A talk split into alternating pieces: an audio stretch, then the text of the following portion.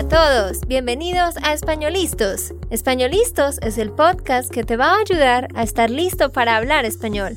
Españolistos te prepara para hablar español en cualquier lugar, a cualquier hora y en cualquier situación. ¿Recuerdas todos esos momentos en los que no supiste qué decir? ¿Esos momentos en los que no pudiste mantener una conversación? Pues tranquilo, Españolistos es la herramienta que estabas buscando para mejorar tu español. Dile adiós a todos esos momentos incómodos. Entonces, empecemos. ¿Estamos listos? Yo soy Andrea, de Santander, Colombia. Y yo soy Nate, de Texas, Estados Unidos. Hola, ¿cómo estás? ¿Cómo te va en el día de hoy? Este es otro episodio donde vamos a hacer un ejercicio de escucha la idea es que puedas escucharme a mí y a mi hermano Miguel hablar de forma natural mientras te contamos sobre las diferencias entre Colombia y Estados Unidos. Esta es la parte 2. Si no has visto la parte 1, por aquí arriba está el link del video de la parte 1 y también en la descripción está el link del episodio y el video para que vayas a escucharlo. Recuerda que estos episodios están en formato video en YouTube y también en podcast. Nos encuentras como españolistos. Así que empecemos. Miguel, ¿cómo está en el día de hoy? ¿Listo para hablar más de este tema? Hola Andrea, hola para todos. ¿Qué más? De nuevo muy feliz de estar acá y por supuesto que sí, listo para hablar de Colombia. Bueno, en el episodio anterior hablamos de las personas, de cómo es la gente, de las interacciones entre las personas, de la personalidad, del espacio personal, hablamos de las carreteras, el tráfico, de cómo es manejar en Colombia, hablamos del ruido y de la comida. Así que el siguiente punto que vamos a tocar, Miguel, número 5, es la puntualidad. ¿Somos puntuales en Colombia? ¿Sí o no? pues a veces. Muy rara vez. A veces no. Ajá. La verdad es que sí es algo. Es algo que pasa mucho acá y es que las personas tienden o tendemos a ser impuntuales. Aunque yo estoy tratando de dejar de ser tan impuntual. O sea, creo que ya he mejorado mucho. Porque yo antes era bastante, bastante impuntual. Pero sí, o sea, no sé por qué, pero es algo común también, ¿no?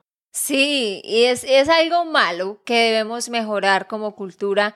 Yo también soy impuntual, como siempre llego 10 minutos tarde a las cosas o 15 minutos. Claro, si es una llamada con estudiantes o una clase en vivo, pues voy a ser puntual. Si es algo, una cita de trabajo, una entrevista, o sea, cosas que sean para el trabajo, sí, la gente es puntual.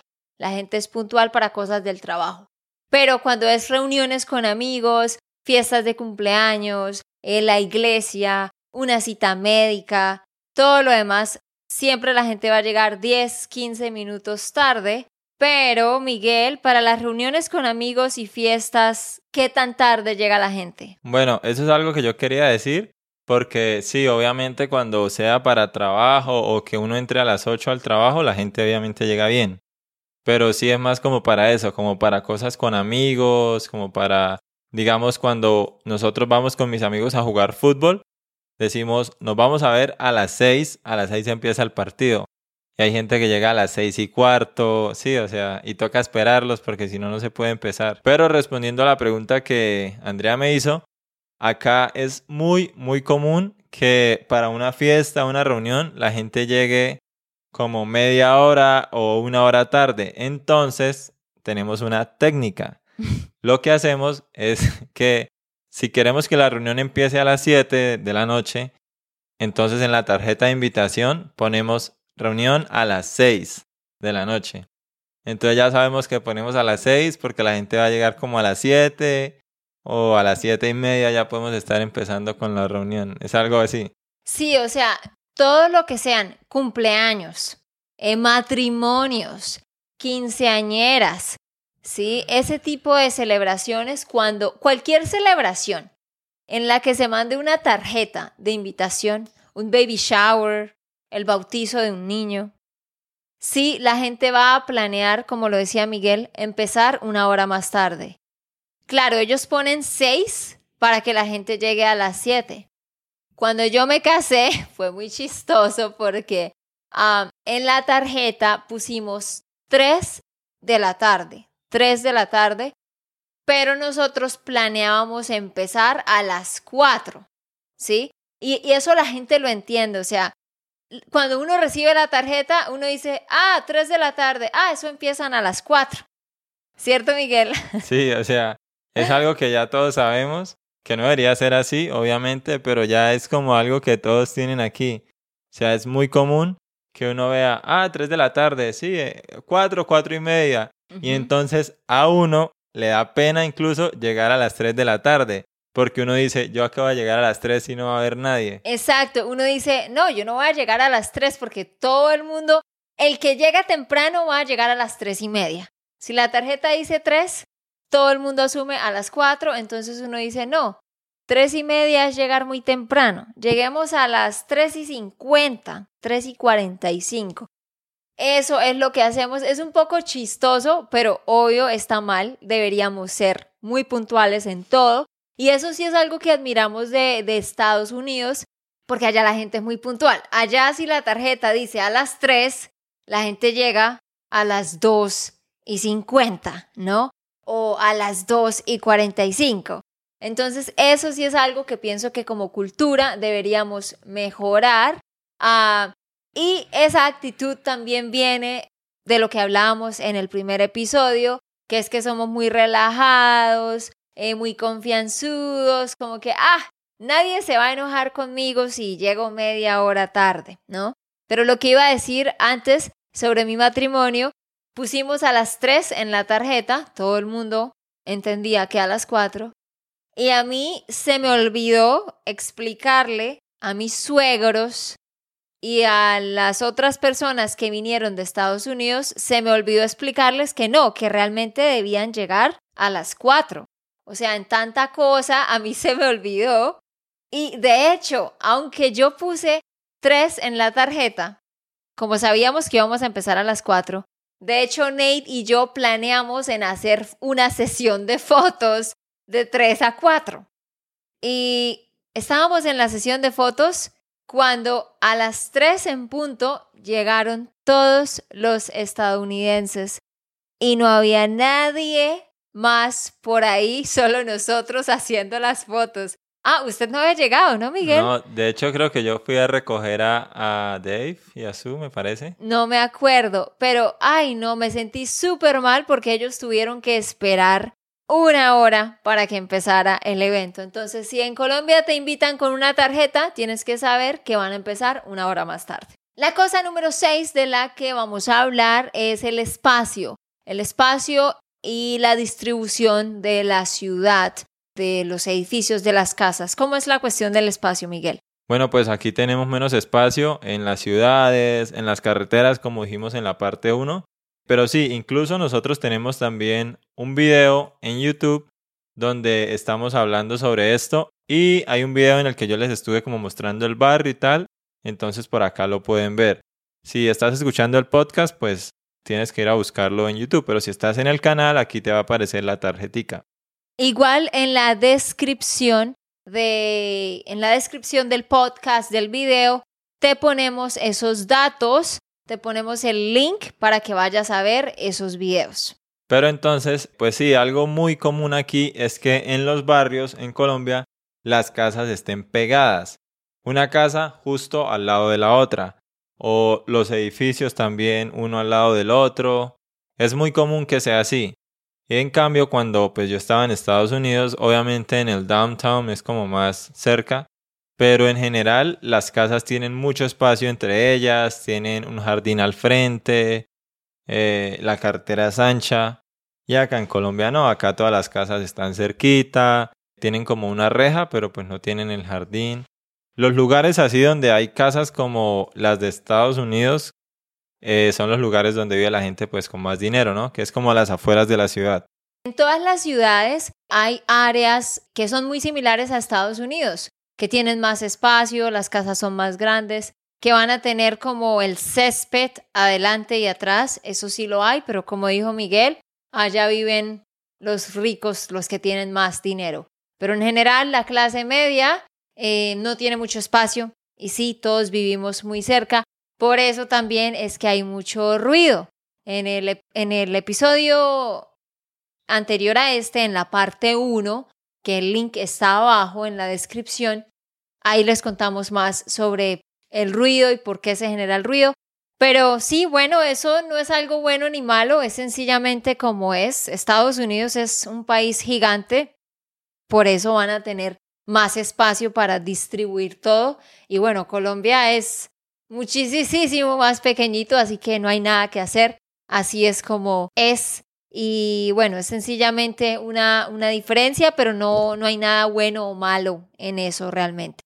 Pero antes de seguir, tengo una pregunta para ti. ¿Estás de verdad mejorando tu español? ¿Sientes que estás progresando o sientes que sabes mucho pero no sabes cómo usarlo? Si ese es tu caso, tú lo que necesitas es estructura, un plan para seguir y una rutina. Tú puedes ver videos, podcasts, escuchar música, pero si tú no estás siguiendo una estructura, si tú no estás yendo poco a poco en orden con los temas, con tus habilidades, no vas a ver un progreso real. Por eso queremos invitarte a unirte a nuestro programa, el Parcero Membership. Ve ya mismo a SpanishLandSchool.com slash member. Abajo en la descripción está el link y revisa todos los detalles. Es un programa mensual con clases en vivo cada semana, con lecciones ordenadas, nos enfocamos en un tema cada semana. Tienes la oportunidad de hablar con otros estudiantes, también haces ejercicios de escritura, ejercicios de escucha. Todas las habilidades en las que debes trabajar las tenemos organizadas para que tengas una rutina. Así que ve a SpanishLandSchool.com slash member ya mismo y regístrate para empezar a ser un estudiante desde el mes siguiente. Bueno, vamos para la cosa número 7, que es la corrupción. Bueno, en todo el mundo hay corrupción, en todos los países hay corrupción, pero la triste realidad es que la corrupción aquí en Colombia y en la gran mayoría de los países latinos es muchísimo más grande que en Estados Unidos y muchísimo más grande que en otros países del primer mundo. Entonces, eso sí es algo triste, que los políticos roban muchísimo dinero. Y lo triste es que esa corrupción ya no se queda solo en el gobierno, sino que se empieza a pasar al resto de las personas. O sea, al ser corrupto el gobierno, eso causa que las personas empiecen a ser corruptas de una forma u otra, que las personas traten de aprovecharse de los demás, porque no hay suficiente dinero, entonces todo el mundo está tratando de aprovecharse. Bueno, Miguel, ¿qué ejemplos podemos dar de corrupción en Colombia? Bueno, pues algo muy común es que las personas que hacen negocios con de parte del gobierno, pues digamos los alcaldes, los gobernadores, incluso los rectores de los colegios. Un rector es un principal, the principal, el rector. Bueno, ellos, eh, digamos, bueno, digamos el rector necesita comprar, no sé, eh, mesas para el colegio. Entonces, algo que se ve bastante es que si las mesas valían 500 dólares, ellos hablan con la persona que las vende y le dicen como, ok, te voy a comprar las mesas a ti, pero en la factura no, no debe decir 500, debe decir 700 dólares. Y esos 200 dólares que sobran, pues ellos se los agarran. O entonces le dan 100 dólares de más al de las mesas y ellos se cogen 100 dólares. Es algo siempre como eso. Entonces, pues la verdad es, es muy feo y es muy triste. Sí, la verdad eso es algo muy feo, pero pasa muchísimo. Y, y eso lo vemos todos los días. O sea, todo lo que tenga que ver con entidades del gobierno siempre van a pedirle al vendedor que ponga un precio más alto para ellos quedarse con una parte. Y a veces el vendedor les dice, no, eso está mal, yo lo puedo denunciar. Entonces, usted quédese con una parte y yo me quedo con, con otra. Entonces ya entran los ciudadanos a hacer ese tipo de cosas. Y, y lo feo de eso es que en el ejemplo de Miguel eran 200 dólares. Pero ¿qué pasa? Por ejemplo, un alcalde, a mayor, un alcalde, quiere construir un puente en la ciudad y eso vale, no sé, voy a decir un número, eso vale 400 mil dólares. Un ejemplo, 400 mil dólares. Entonces, cuando el alcalde contrata con la constructora, con un ingeniero, entonces ahí ellos van a decir, no, vamos a decirle al gobierno que son 600 mil dólares. Entonces ahí se están robando 200 mil dólares. Y eso pasa todos los días a toda hora. Y eso se representa en que hay muchas partes del país donde no hay hospitales, en muchos pueblos no hay hospitales, no hay escuelas para los niños, las universidades eh, no tienen todos los recursos. Hay muchos lugares en Colombia donde tú vas y las escuelas, los hospitales, las universidades lugares públicos son muy viejos. Nunca se les ha hecho un arreglo, en fin. Y es porque toda esa plata se queda en las manos de los que tienen el poder. Digamos, un ejemplo de algo que está pasando ahorita por estos días es que el gobernador, bueno, el exgobernador de mi departamento, ahorita está enfrentándose a unos problemas judiciales, ¿no? ahí lo, lo demandaron, bueno, lo están investigando porque resulta que cuando él era gobernador se robó mucho dinero del departamento. Entonces, lo que pasa es que él contrató supuestamente para pavimentar todas, todas las carreteras del departamento. Eh, no sé cuántos kilómetros son, pero digamos que son 300 mil kilómetros de carretera. Entonces, él pasó cotizaciones, facturas, de todo, como si hubiese pavimentado como 550 mil kilómetros, algo así, o sea, casi el doble de lo que tiene el departamento. Eso implicaría que por donde tú vayas en el departamento vas a encontrar carreteras buenas, pero obviamente eso no es así.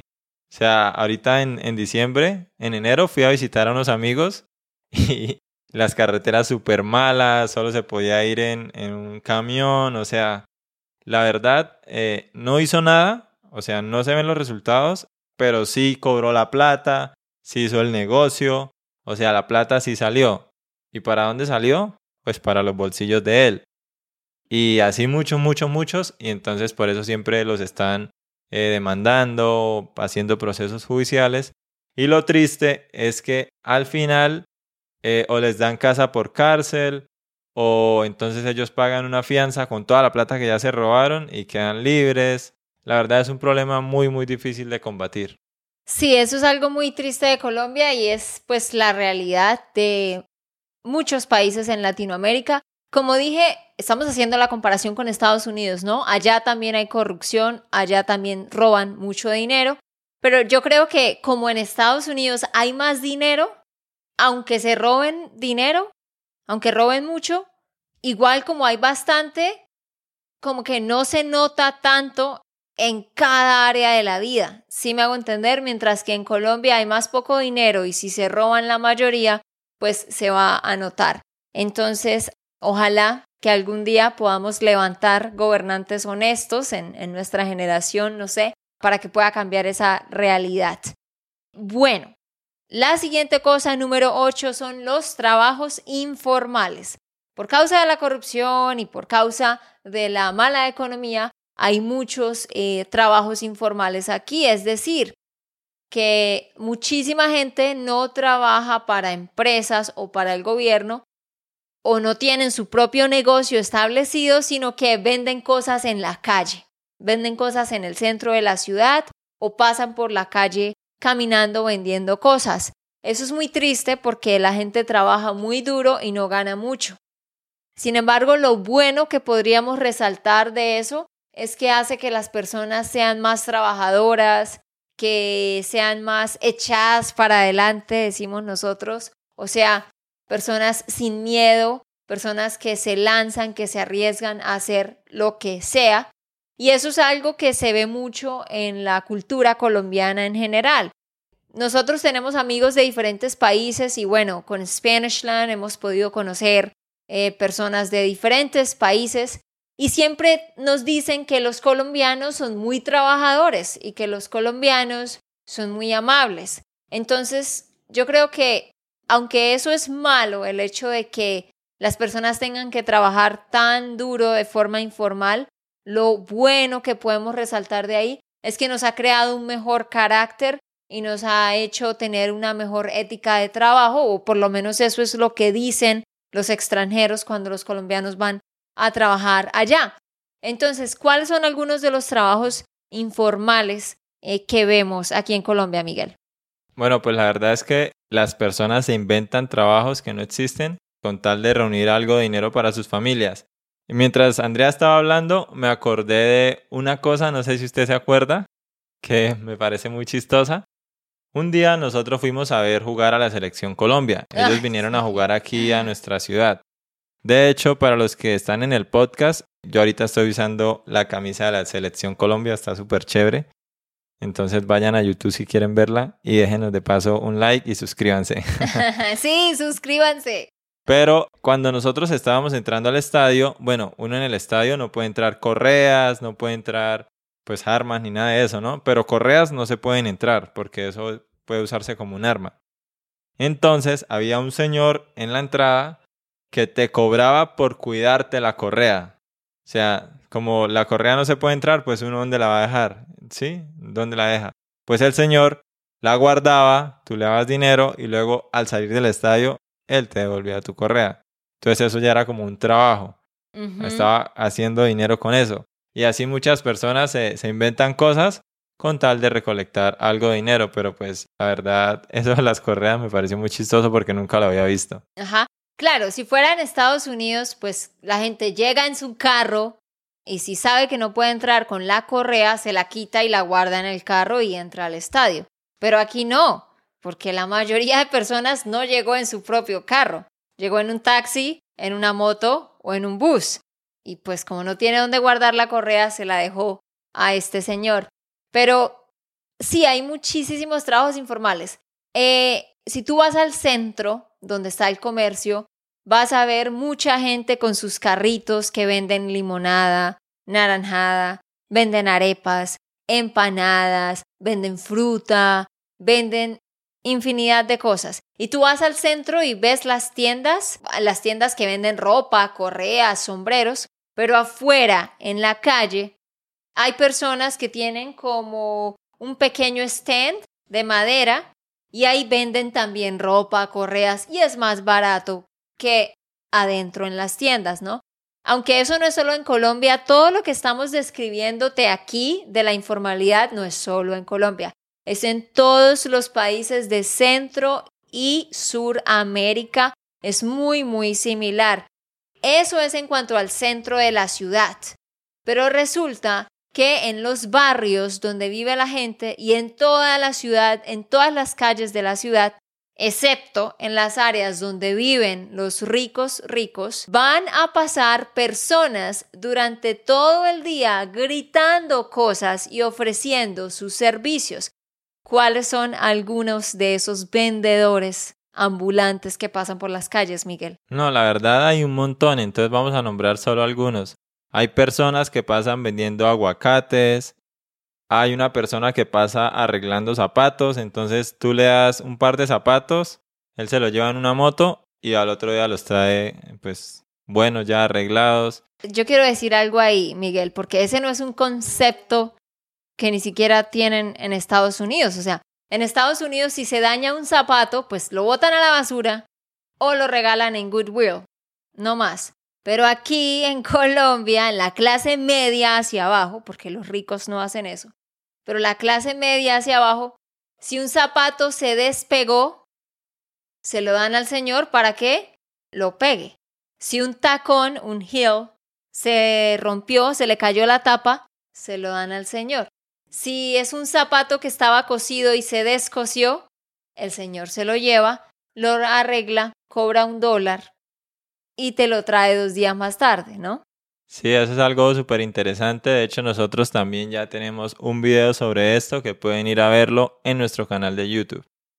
Eh, además de eso, eh, hay personas que pasan en un carro vendiendo traperos, escobas, ollas, eh, algunos electrodomésticos. Pasan así por los barrios vendiendo camisetas, bueno, ropa, medias.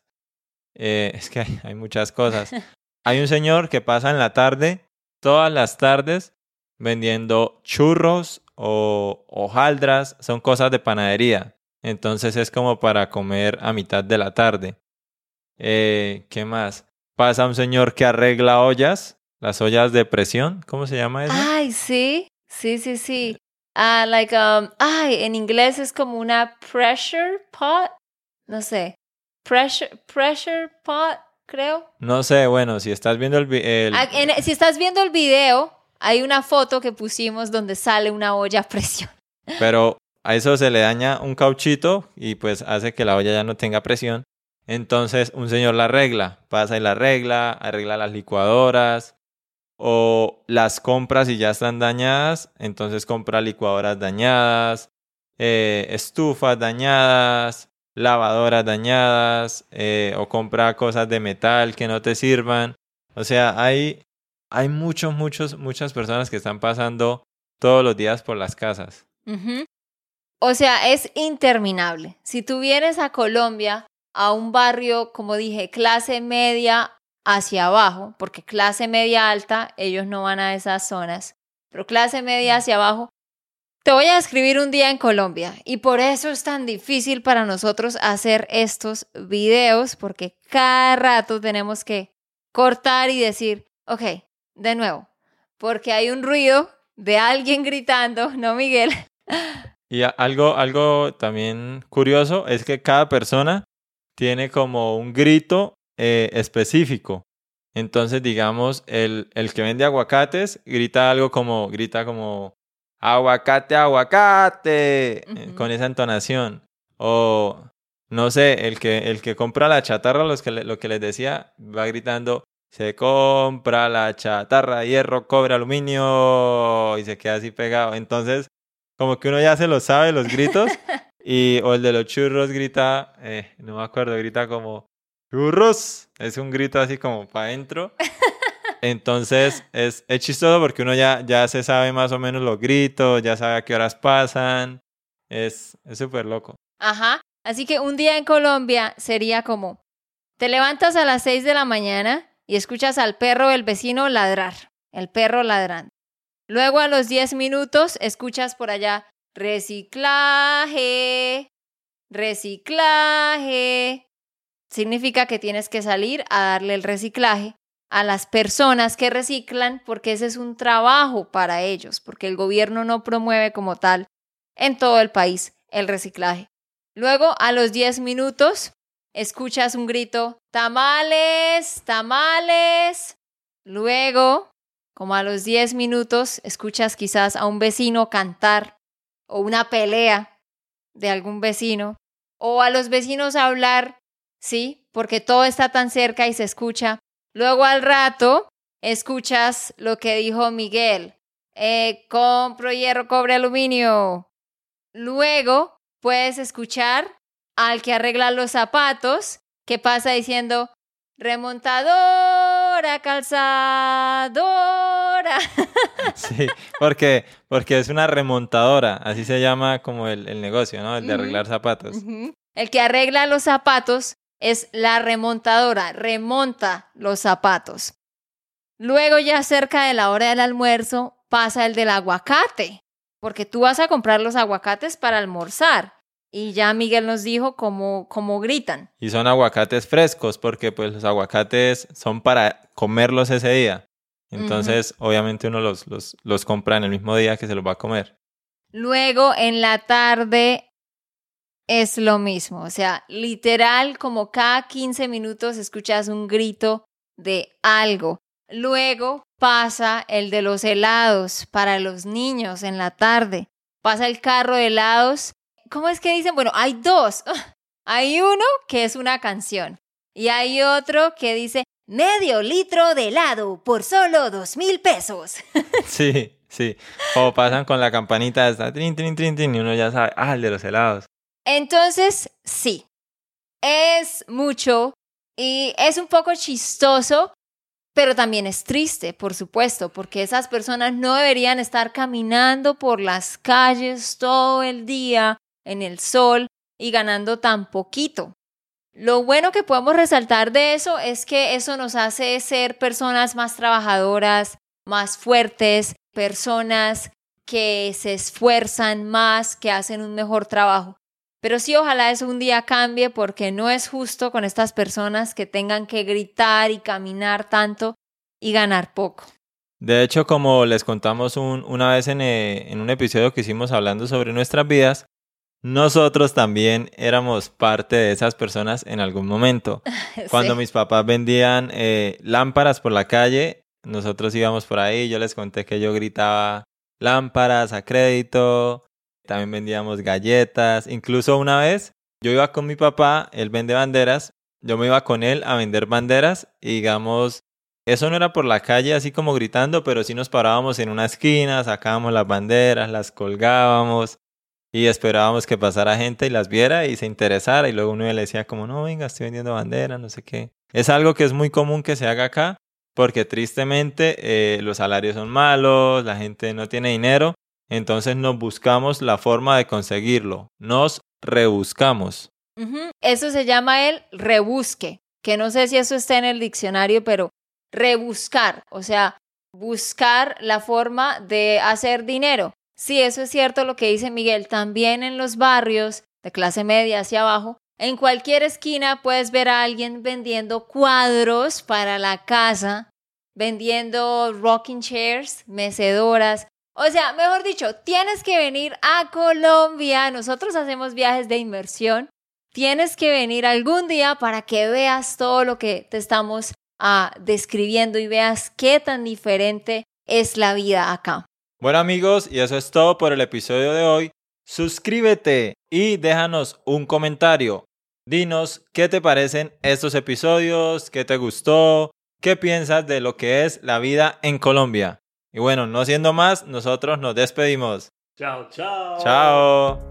Ok, esto fue todo por el episodio de hoy. Esperamos que les haya gustado y que hayan aprendido. Y recuerda, si sientes que estás listo para aprender español, solo da un clic en Español Listos. No olvides dejar tus comentarios de lo que te gustó y los temas que quieres que tratemos. Suscríbete y déjanos tus reseñas. Españolistos les dice chao chao y, hasta, la próxima.